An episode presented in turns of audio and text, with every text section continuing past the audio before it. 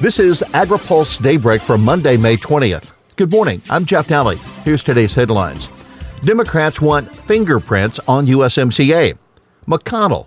Speaker Pelosi key to a trade deal. And could Japan beef action point to an agreement? Democrats remain an obstacle to the USMCA. U.S. tariffs on Canadian and Mexican steel have been lifted, removing a key barrier to USMCA ratification. But Democrats are still nowhere close to ready to fully support the Trump administration's new North American Trade Pact. Senate Minority Leader Chuck Schumer of New York said there are still many other issues that are outstanding before Democrats would support the USMCA. Many Democrats, including House Speaker Nancy Pelosi, still demanding changes be made to USMCA to add enforcement measures for Mexican labor reform and reverse an agreement by Mexico and Canada to extend patents for biologic pharmaceutical drugs to 10 years. Lighthizer struggling to address Democrats' concerns. A Democrat on the House Ways and Means Committee, Wisconsin Representative Ron Kind, says his colleagues will insist on some changes to the body of the agreement. Side letters won't be enough, he said. Kind said, realistically, when was the last time we saw a trade agreement come through without giving the chance to members to get their fingerprints on it and do some tweaking and reform to the body of the agreement? U.S. Trade Representative Bob Lighthizer has been listening to feedback but has been frustrated with a wide array of Democratic concerns and members still on the fence about the deal.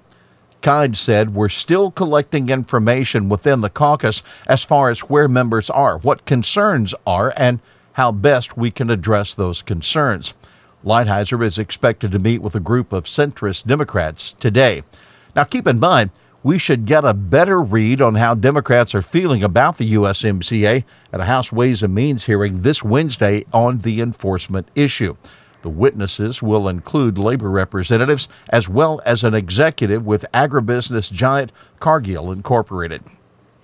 McConnell, USMCA will pass Senate easily. Senate Majority Leader Mitch McConnell says Nancy Pelosi is the key to getting USMCA through Congress. In an open mic interview with AgriPulse, McConnell said if she gives it a vote and it passes the House, it will pass the Senate easily. In the interview, McConnell said he's intent on getting a deal done on disaster aid this week ahead of the week long congressional recess. McConnell also says the aid bill is way overdue and he expresses frustration with the impasse over spending for Puerto Rico that has kept the bill stalled in the Senate for weeks. McConnell also talks about a range of other issues, including climate change, industrial hemp, and infrastructure. It's on this week's open mic interview, available at agripulse.com.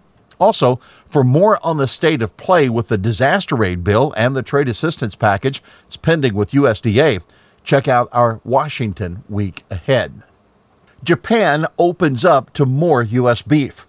Agriculture Secretary Sonny Perdue came back from Japan last week with a big win for U.S. cattle producers. Japan agreed that it will no longer require that beef it buys from the U.S. come from cattle that were less than 30 months old at the time of slaughter. The removal of the age limit is expected to result in U.S. exporters being able to sell a wider variety of products to Japan, as well as increase sales by up to $200 million annually. Perdue said the agreement, which was struck after he met with Japanese officials on the sidelines of a G20 ministerial meeting. Senator Jerry Moran of Kansas says he hopes the Japanese action lays the groundwork for a trade agreement with Japan that levels the playing field on tariffs for U.S. beef, wheat, and other commodities. But Senator Jon Tester, a Montana Democrat, needled the Trump administration for pulling out of the Trans Pacific Partnership, which also included Japan. He said this is a critical step in the right direction because we should be opening up foreign markets, not damaging long standing trade alliances.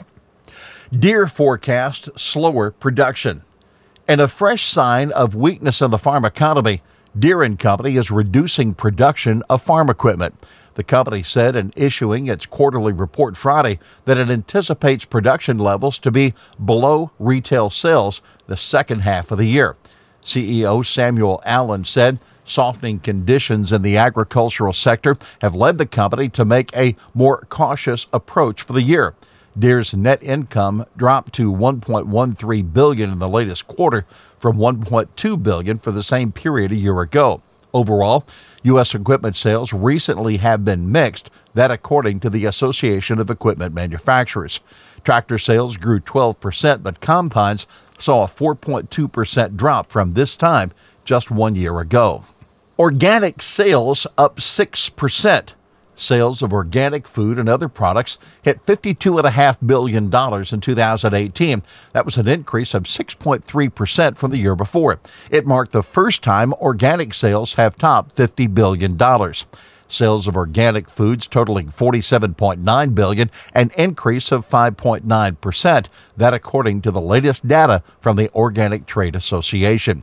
Sales of organic fruits and vegetables, which account for more than one third of the organic foods market, rose 5.6% to 17.4 billion. About 15% of all fruits and vegetables sold now are organic.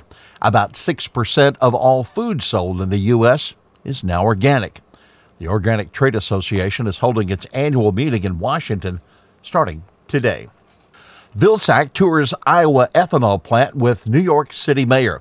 He's almost certainly one of the longer shots in the Democratic presidential race, but New York City Mayor Bill de Blasio went out of his way to make a play for rural voters in Iowa with his first campaign stop. De Blasio toured a Poet ethanol plant in north central Iowa with Tom Vilsack, the previous agriculture secretary and former Iowa governor.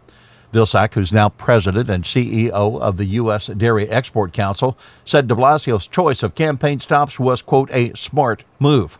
Sources familiar with the matter say this is the first stop at an ethanol plant Vilsack has made with a presidential candidate this year, but that Vilsack wants to provide advice to any candidate he can. De Blasio announced his presidential campaign last Thursday. Here's today's They Said It Beef it's what's for dinner in Japan.